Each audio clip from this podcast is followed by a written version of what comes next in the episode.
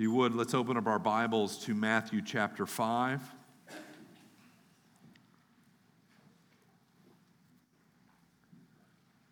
Matthew chapter 5, and today we pick up back where we left off, or at least I left off, in the study of Jesus' sermon on the Mount. And uh, after being out for two weeks, and I trust that you were blessed by the preaching of uh, Nathan Milliken and then uh, Dr. Williams last Sunday.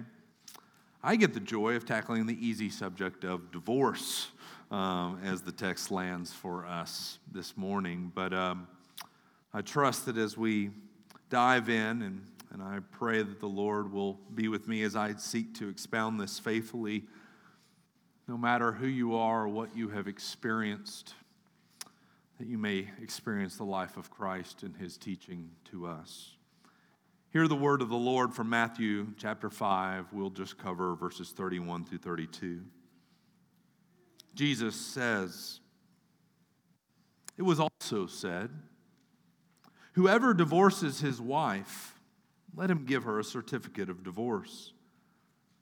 But I say to you that everyone who divorces his wife, except on the grounds of sexual immorality, makes her commit adultery. And whoever marries a divorced woman commits adultery. These words, in and of themselves, are grappling, they're startling. I really don't need to even introduce them to get your attention this morning.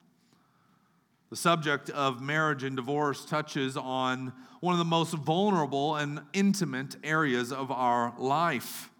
And this really includes all of us, whether you're single, married, perhaps divorced, widowed.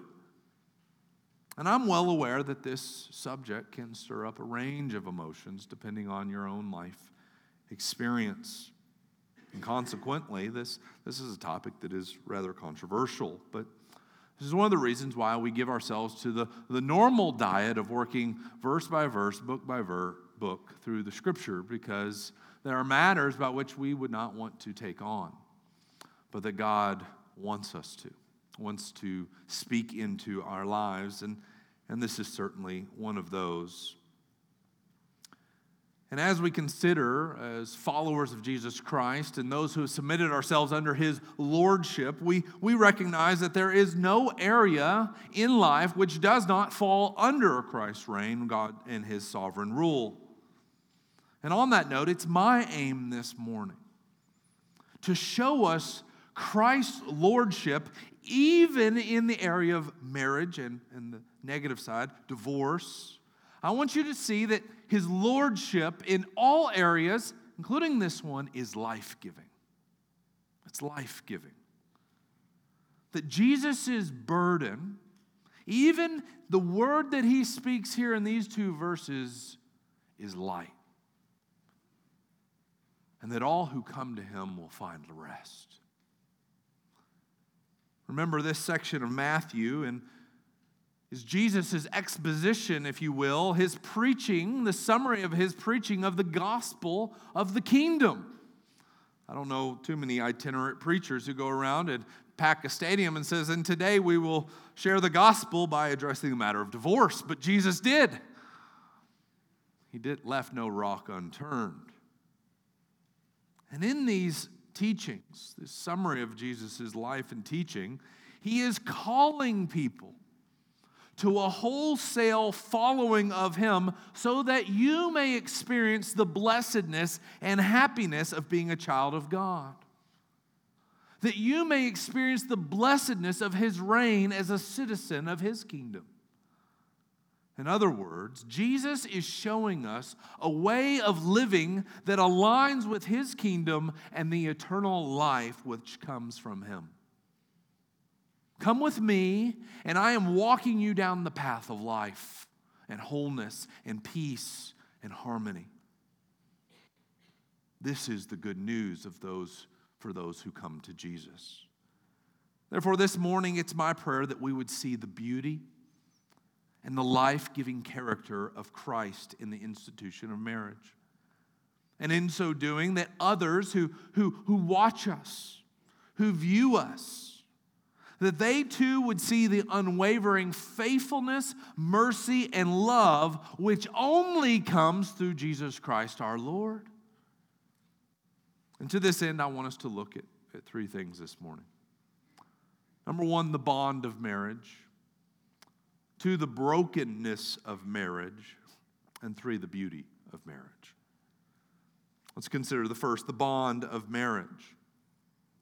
Well, as or has been the case with each of these sections, uh, really beginning uh, um, with um, anger in verse 21, lust in verse 27, and now divorce. Jesus has been combating false ideas that are commonplace amongst the Jewish people at this time. He's, he's combating false interpretations, if you will, of God's instruction, which has been given through the law of Moses. He's not contradicting what Moses said, but he is correcting the wrong interpretations of what Moses has said. And the, the interpretations that have been given have been life stealing, they have been life destroying. And Jesus is here to fulfill the law and give life to all who will hear. Each time Jesus contrasts, and you can see that in verse 31, what you have heard that has been said. And then with authority, he says, But I say to you. What powerful words. You have heard others say, But I say to you. And he speaks as one with authority because he is the one in whom all things have found their fulfillment, including the law and the prophets. And as we will soon see, my prayer is today that we'll see that marriage even points to him. In verse 31, he's referring to the Jewish teaching of divorce, which was uh, uh, uh, um, based upon Deuteronomy chapter 24, verses 1 through 4. That's really the only general statement in, in, in the book of Moses on divorce. There's some stipulations about the priests in Leviticus and Numbers, but as for the congregation as a whole, this is the only statement that we have. And essentially, this is what Moses was instructing. Moses was giving stipulations for divorce, actually, to, to restrain it. Warnings, in a sense, stipulations so that one would not enter into it too hastily. And here's basically it in a nutshell if a husband discovers some indecency in his wife and he files for divorce, he releases her, he gives her a certificate of divorce, then she goes and marries another, you will never get her back. That's, that's the end. Even if the husband that she, remarried, she married to dies and she's released, she can marry somebody else, but never you. That's, that's the gist of it. And so the warning was do not enter to this hastily. That's, that's the intent of Moses. However, there were two schools of thought in how to understand this passage, particularly that phrase if a husband finds indecency with his wife. What does that mean? There were two schools, one on a more uh, conservative nature.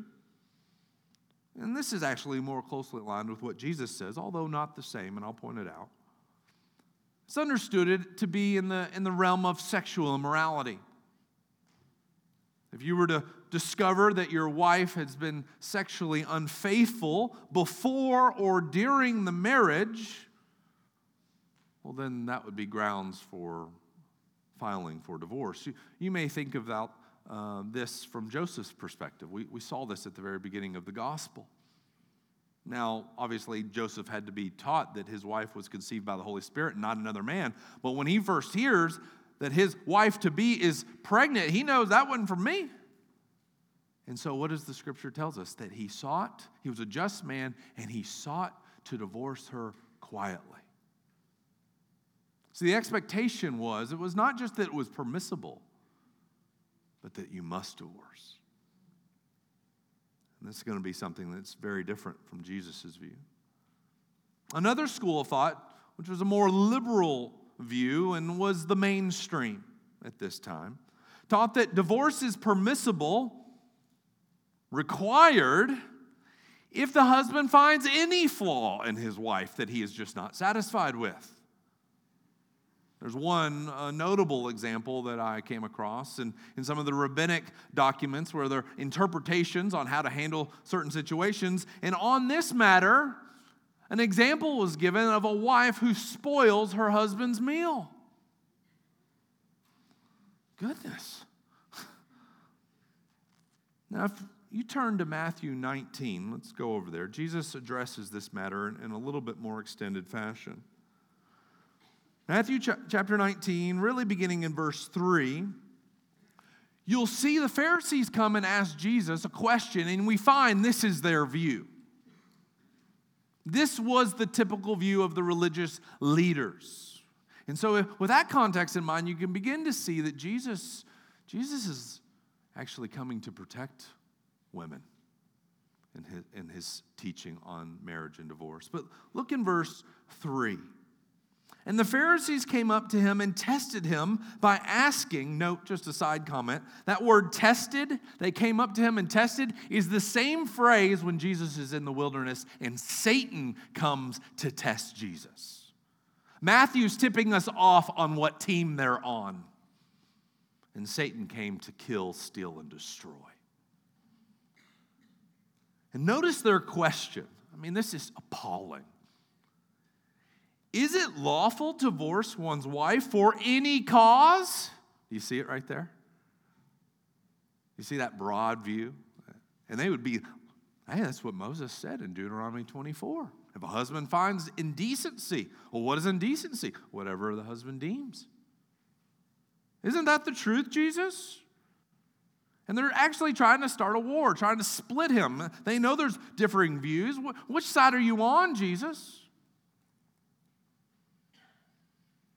But Jesus goes to the heart of the law, which is what he's doing in the Sermon on the Mount. We, and it's probably why we only get two verses here, is because Matthew expounds upon it later. And so I think there's liberty to do so. And Jesus is, is expounding the true intent of the law. This, this is what Moses meant, but, but Jesus goes even further. He begins to show God's true intent from the beginning, which is the law of Moses. Moses wrote Genesis through Deuteronomy. And here in Matthew 19, 4 and 5, he cites Genesis 127 and 224. Look at how, uh, we'll just read Jesus' words. And Jesus answered them, verse 4. I love that. It's like, you're the religious leaders. Have you not read? Have you not read that he who created them from the beginning made them male and female? And said, Therefore, a man shall leave his father and his mother and hold fast to his wife, and the two shall become one flesh. So they are no longer two, but one flesh. What therefore God has joined together, let not man separate. So, what Jesus is saying here is if you truly want to understand what God thinks about divorce, then you need to truly understand what God says about marriage. You need to understand marriage before you can understand divorce. And from the lips of Jesus, we hear the origin, the purpose, and the permanence of the marriage covenant. First, we learn that marriage was created by God Himself. And He sets the terms. And, and marriage, as we see, in Jesus is, is, is reiterating, is that marriage is to be between one man and one woman. As One theologian aptly states, reflecting on this passage, if, if God had supremely intended solitary life, God would have created humans one by one. If God had intended polygamous life, God would have created one man and several women.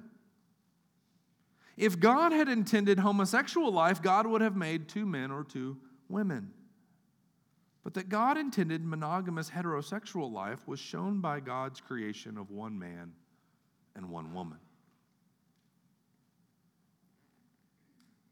See, creation, the creation account is the positive of what God's design and intention was for creation. It sets the parameters here specifically of marriage and what it is. And it secondly teaches us what makes a marriage. Have you ever thought about that? What, what deems someone really married? Some have erroneously taught that marriage is, is merely sexual intercourse. And so, if uh, maybe that, that was something that I, I picked up on when I was a young boy, I'd hear people talking about it. And they say, you know, if you're, you're basically married to them. And some have even taught that, that if you, if you were to be sexually unfaithful, well, you know, you're married to them. Well, that's actually not what the Bible teaches. Yes, the Bible does forbid sexual intercourse outside of the marriage covenant, but it doesn't equate sexual intercourse with the marriage covenant, which has implications both getting into marriage and out of marriage, as we'll see. Now, what we see from the scripture and, and what Jesus is quoting, particularly from Genesis 2 24, is that marriage is both a commitment, the biblical term here is covenant, a promise between two parties that will not be broken. Is a commitment and a sexual consummation. This is what is meant by leaving and cleaving, becoming one flesh. Leaving and cleaving one's mother and father is, is not breaking off all relationship with one's parents, but it is no longer prioritizing that parental relationship over the new family union which is being created between this husband and wife. There is a new union, a one flesh relationship which is created when the husband and wife commit themselves to one another before God. And this new relationship is now the most primary relationship in their life.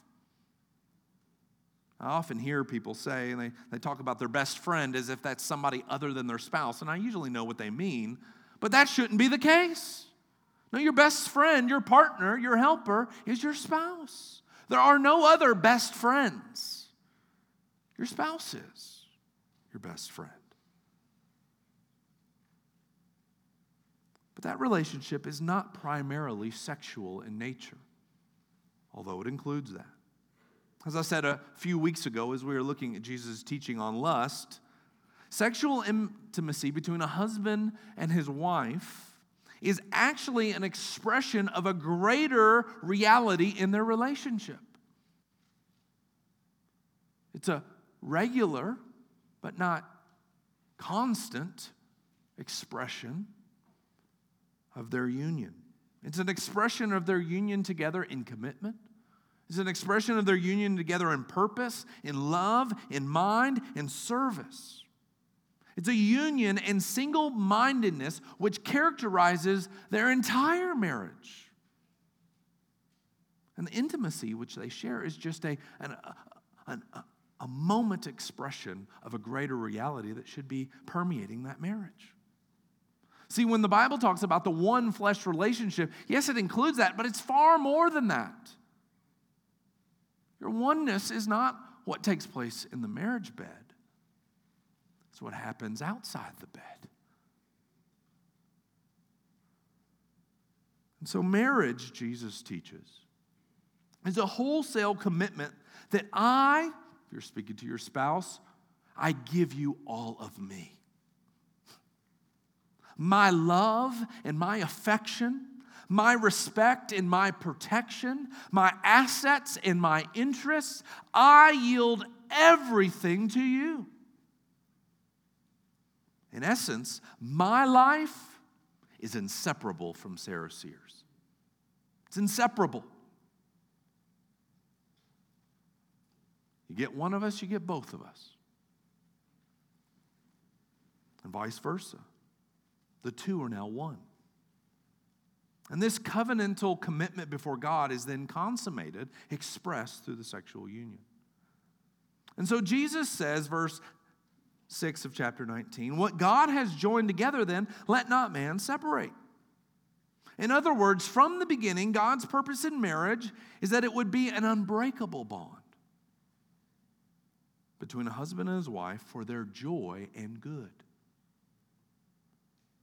Therefore, what Jesus is saying is that divorce has never been God's plan. That's what he's telling these Pharisees. Divorce is the destruction and breaking of God's design and purpose for his creatures. So you might be asking, okay, okay, if, that, if that's the case, why does God permit it? Why, why does he allow divorce in the first place? Well, this actually was the question they have for him in verse 7. Why then did Moses command one give a certificate of divorce and to send her away? If that's not part of God's plan. And Jesus' response basically is because of your sinful hearts. What does he mean by that? God recognizes that as we live in a Genesis 3 world, He recognizes our fallenness and our brokenness. And He has, in this case, made accommodations under certain circumstances. And so that leads us to the brokenness of marriage. Now, when I speak of the brokenness of marriage, don't hear me saying that marriage in and of itself is flawed and broken. That's not what I'm saying. I'm saying the two people who come into marriage are flawed and broken, right? Marriage is a good gift from God. But yet, it is sinful human beings like us who distort that gift, who break it. See, since Genesis 3 and the rebellion of our first parents, Adam and Eve, our hearts, and we all know this, whether you're married or not, our hearts are skewed inwardly, aren't they? They're skewed inwardly, not to pour out towards another, they're skewed for ourselves. It's programmed in our, our DNA to watch out for numero uno, me. And that's fundamentally a problem when you've got the two are now one. Now, this doesn't mean that we're all as selfish and rebellious as we could be. But nevertheless, we know our hearts are desperately sick. They're, they're bent, they're skewed. As, as one brother I heard teaching on this said, No one's actually straight. We're all crooked. And he was playing on words there.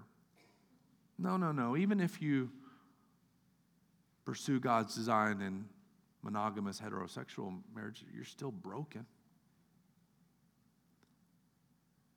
And so when two sinners come together in the covenant of marriage, what's going to happen when two sinners come together? There's ongoing struggle, isn't there?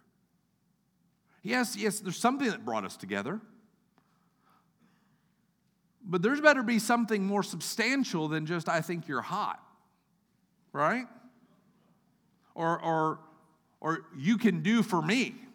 There, there's got to be something more, or that thing's going to fall apart.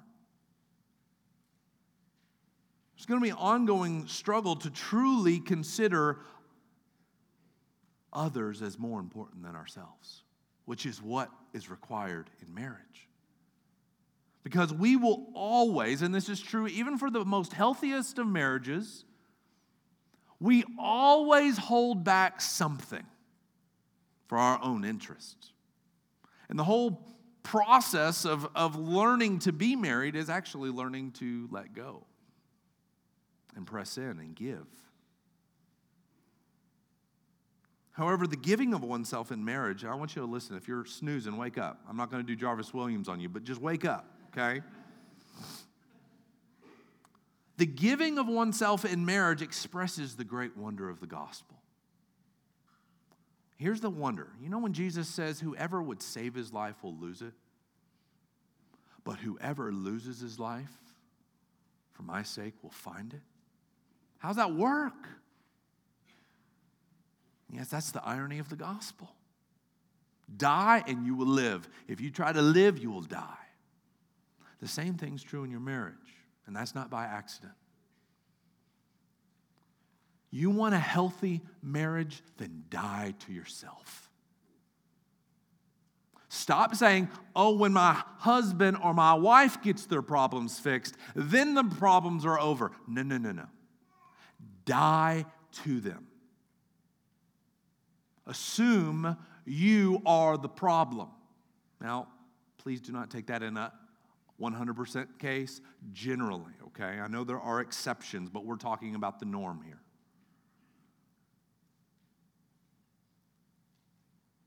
If Jesus can wash Judas's feet, you can die to your spouse. And what often happens is I get nothing. You want me to just keep giving and giving and giving? I get nothing in return. Whoever will save his life will lose it. You want to save your marriage? Then die. Die to yourself, die to your desires, and serve and love and give yourself to them. You have all of me. And here's what will happen if that spouse, especially for those of us who are believers, the Spirit of God dwells in that person, just as Christ's death was life giving to us, so your death will be life giving to them. And you know what? as they die to themselves in love of Christ and serving you, so it will give you life.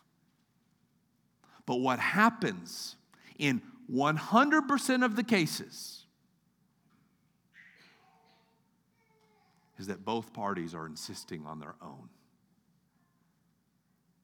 And they do not want to die to themselves. It's the end of you as an individual when you come together in marriage. And that is the ongoing struggle, isn't it? And the most healthy marriages in this church are those who are not that they have become perfect or sinless, it's that they recognize that. And I'll talk more about that in a minute. But there's a gospel principle that is mirrored in, the, in marriage, and that's not by accident. It's also not by accident that Jesus discusses divorce right after he addressed lust. You can go back to chapter 5. It's not by accident. Because really, lust is just the seed of the weed that is coming to kill your marriage. As one pastor eloquently writes, divorce normally happens when lust and lies have been allowed to grow up like weeds and choke the fragile, beautiful plant of marriage. Did you hear that? And so, those lustful, selfish lusts that at one point they, they seemed harmless, they're just inside my head, I'll just entertain them and, they, and, and no one will know. Or, or I'll just get on the computer and I'll do these things, or I'll begin to admire that, that other person at work all that it seems so innocent and harmless, nothing's going to ever happen, has turned into a wildfire. And it's out of your control.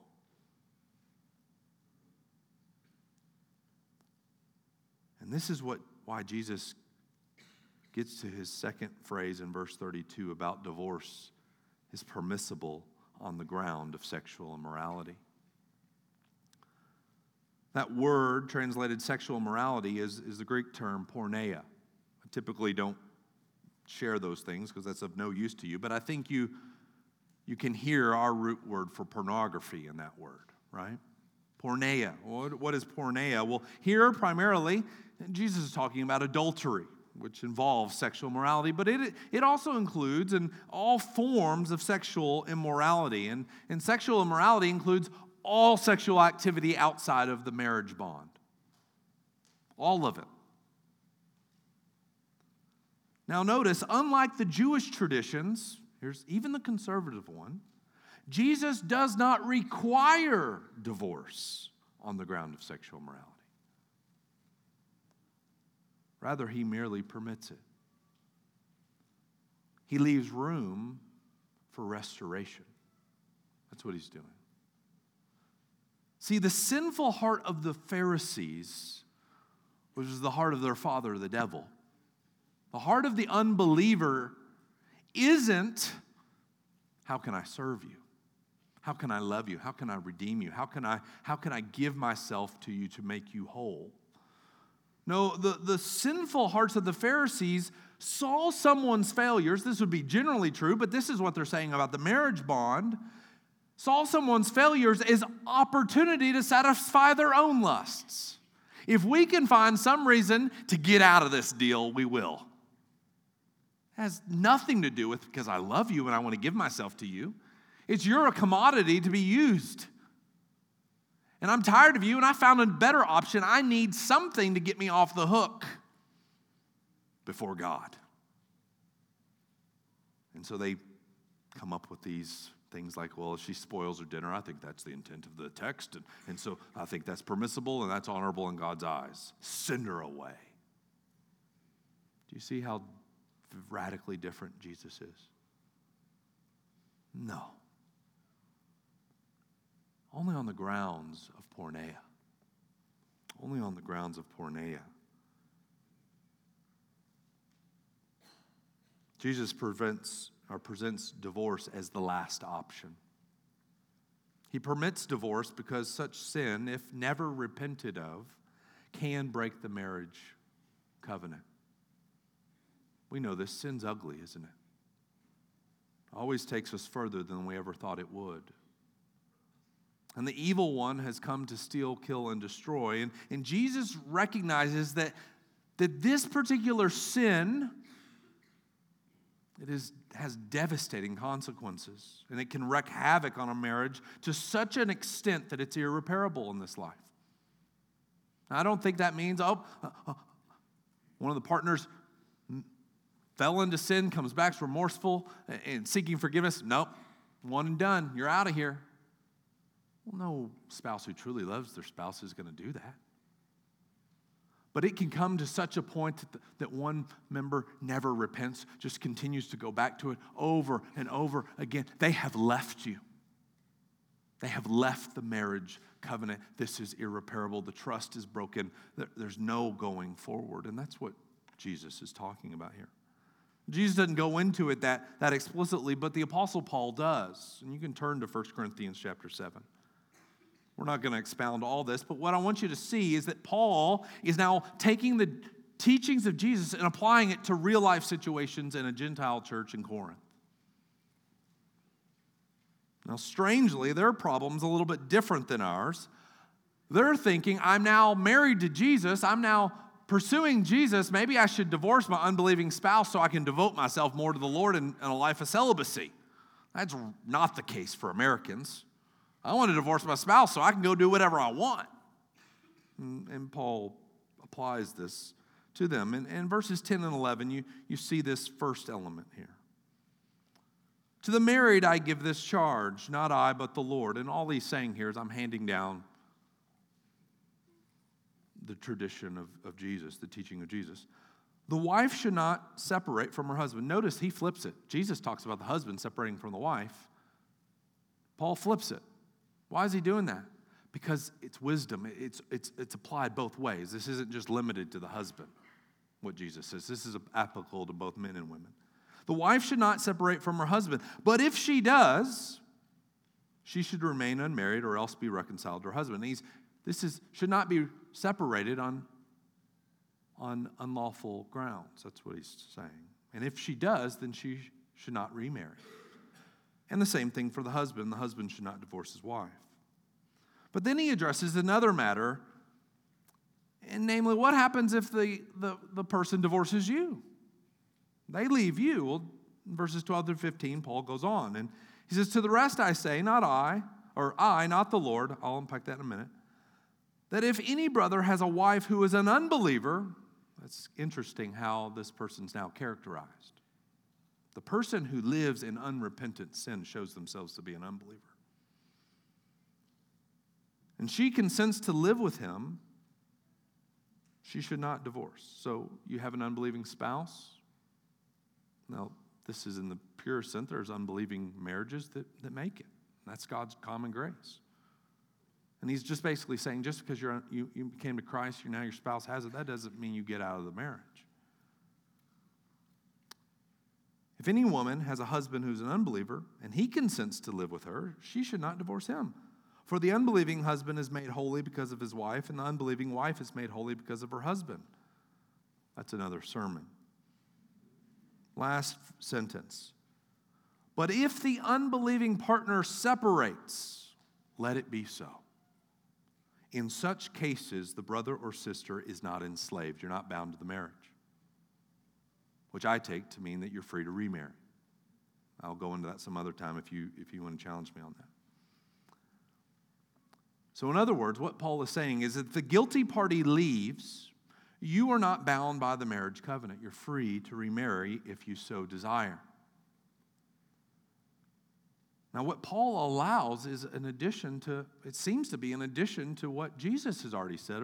I thought it was just sexual immorality. Now it's the other person just physically leaves, says, I'm done with you, out. Seems to go beyond merely sexual immorality, the principle, the grounds, if you will, for per, per, permissible divorce. And so the question is what, what amounts to abandonment? What Paul means when he says, I say, but not the Lord, isn't this is my opinion, you could take it or leave it. That's not what Paul's saying. He's saying there isn't any explicit, Jesus didn't explicitly say this, but I'm an apostle and I'm giving you the right interpretation of what Jesus means. That's what he's getting after. Abandonment is not that much different than persistent sexual immorality. It really isn't both effectively express the severing of the marriage covenant through persistent sin of one of the marriage partners. And most of the time, it's sexual immorality. Most of the time that divorce happens is, is because someone wants to be with someone else. That's, that's usually the case. They're not much different. Yeah, you can think of other means, and I, I think that, that wisdom principle that Paul's applying here, and it, in this case, it's hey, you're a Christian, you're a wacko. I don't want to be married. I'm, I'm, I love my pagan gods. I'm out of here. It's the same result. They're ending the marriage covenant, so they're out. And he's saying, in light of this fallen world, in light of the brokenness of human beings, there's provision. This doesn't mean it's good, doesn't mean it's to be celebrated, it's to be mourned over, but, but you aren't enslaved. There's freedom here, Jesus is teaching. And I think this principle could be applied to physical abuse in the home, drug abuse, and any other pervasive sin which dissolves the marriage covenant. That takes wisdom and that takes the church community. And so I want to place a little bit of biblical boundaries for how we determine whether a marriage has come to this point because oftentimes, and again, you can find the 1% exception. Put that one to the side. The normal cases are that divorce happens way too soon. So, how do you know? What, what are some boundaries here? Well, first, if illegal activity is occurring, such as physical violence, then the proper authorities must be called. They must be. And I want you to hear this. If you are in that situation and you come to us, we're going to call the police. We're going to. There, there is no exceptions. And we will act to help protect. Usually, this is the case of a woman and children. We will make the proper moves to protect till proper due process can be done to find out what's going on. We're going to take the safe side. Second, the principles of dealing with sin stipulated in Matthew 18 must be followed. And so let's just do it in the more normal sense of, of one is, is having an adulterous relationship. Well, if they repent, then we won our brother over, right? This isn't, oh, I get out of this one. But if they, they do not repent, then we, we take two or three witnesses and we're appealing the whole time. Come back. Here's what repentance looks like. Come back to your family. And if they do not listen to them, then we, we take it to the church. And the whole church is saying, do not forsake your marriage covenant. Do not forsake the Lord in this. And together as a church, we seek restoration. And what is restoration? Well, third, it means that, that all options for restoration have been pursued. And if they come up empty, and that's going to look like one party saying, I don't want this. After that, then divorce is permissible. That, that's, that's the plan. That's what Jesus, that's what the scriptures are teaching. Now, coming back to Jesus' words in Matthew 5 32, apart from breaking of the marriage covenant by one spouse, he says divorce is not permissible. It effectively, and, and notice, look at what he says. He says something very peculiar. you make her commit adultery. What is he saying? He's not saying, and I want to bring some comfort here. If you've you've sinned in this way, and or you've been abandoned, or someone had divorced you and now you're remarried, you're not in a perpetual state of adultery. But I think what he's getting at here is that if you divorce your spouse unlawfully, you put them in a position that they now have to go against their covenant. They love you. And now they have to teach their heart not to love you that way anymore. And in this case, you hurt someone. You're damaging them. This cannot be God's will.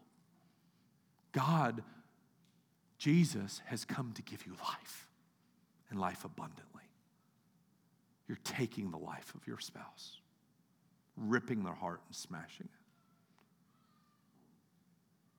And then this other phrase whoever marries a divorced woman commits adultery. I think the tenor of this is you're, you're, partic- you're partaking in the destruction of one marriage to get your own another marriage. That you're, you are in adultery. That is adultery.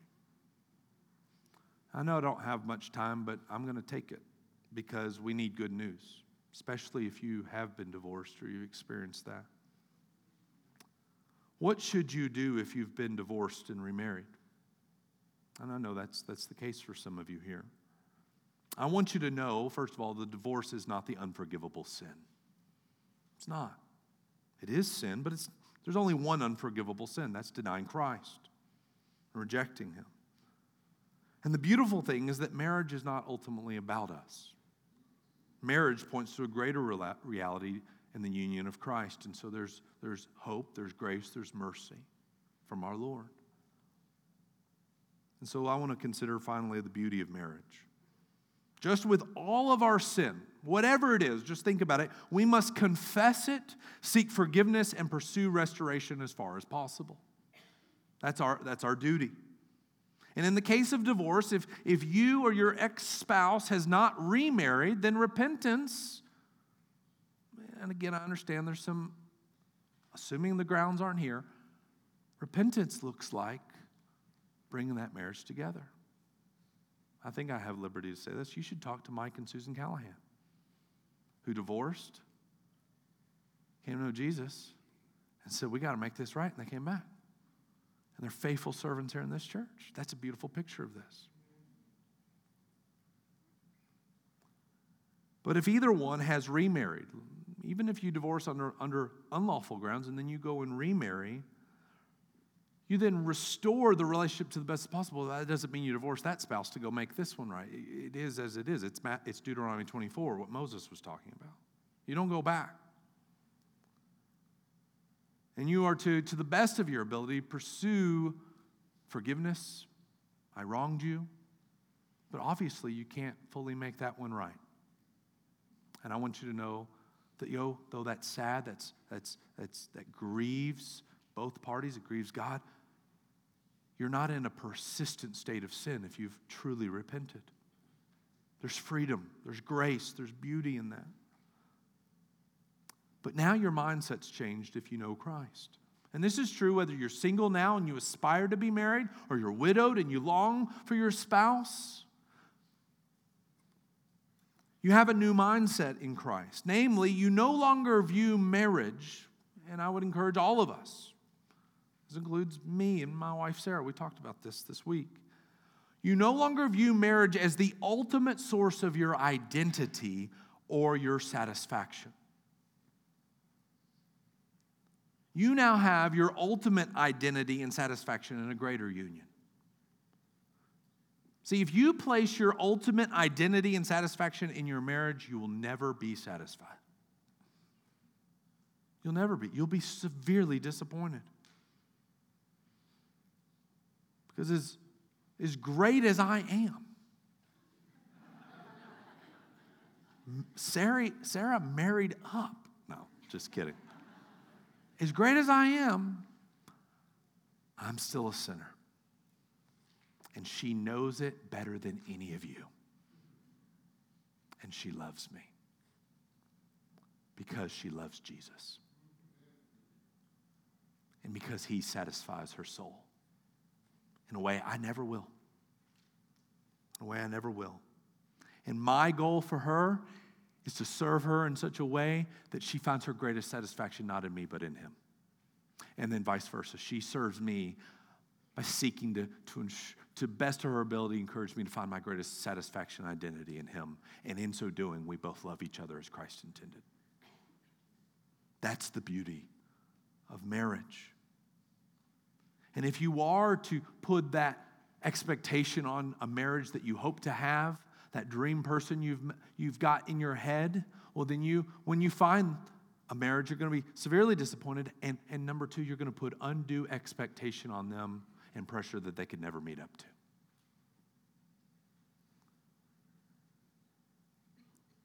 Rather, the marriage bond ultimately points to our marriage with Christ, Ephesians 5:32. If you're a follower of Jesus, he is your identity and he is your ultimate satisfaction because unlike anyone else, no human being who's ever lived besides Jesus Christ, he'll love you perfectly. He'll, he's given himself. He's given you his all. He's given his life for you. He has died on the cross for you to purchase you as his bride. And now all that is his is yours. And this marriage bond can never be broken, not even by death. That's the difference. It's a greater marriage, right? Our bonds of marriage, they perish when we die, but not this one. It becomes sight. And so, as the Apostle Paul says, who shall separate us from the love of Christ? Shall tribulation or distress, persecution or famine, or nakedness or danger or sword? No! In all these things, we're more than conquerors through him who loved us. For I am sure that neither death, nor life, nor angels, nor rulers, nor things present, nor things to come, nor powers, nor heights, nor depths, nor any other thing in creation will be able to separate us from the love of God in Christ Jesus our Lord. Amen? So, the beauty of marriage, brothers and sisters, is not the one before your eyes, but it's Christ, the true bridegroom and the one who's coming to receive us to himself. And the most beautiful and satisfying marriages on earth are the ones that now rest in that union. Because those who know Jesus are now freed from their sinful, selfish hearts to selflessly give themselves to each other, just as Christ has done for us. Let's go to the Lord in prayer, and, and we will sing one closing song, okay?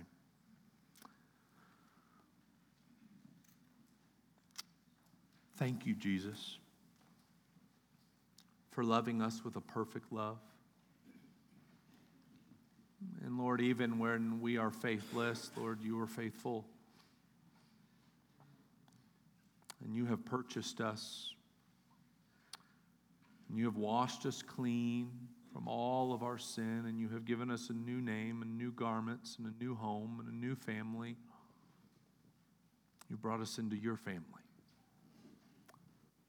And Lord, I pray specifically for those in our church who have experienced the brokenness of marriage.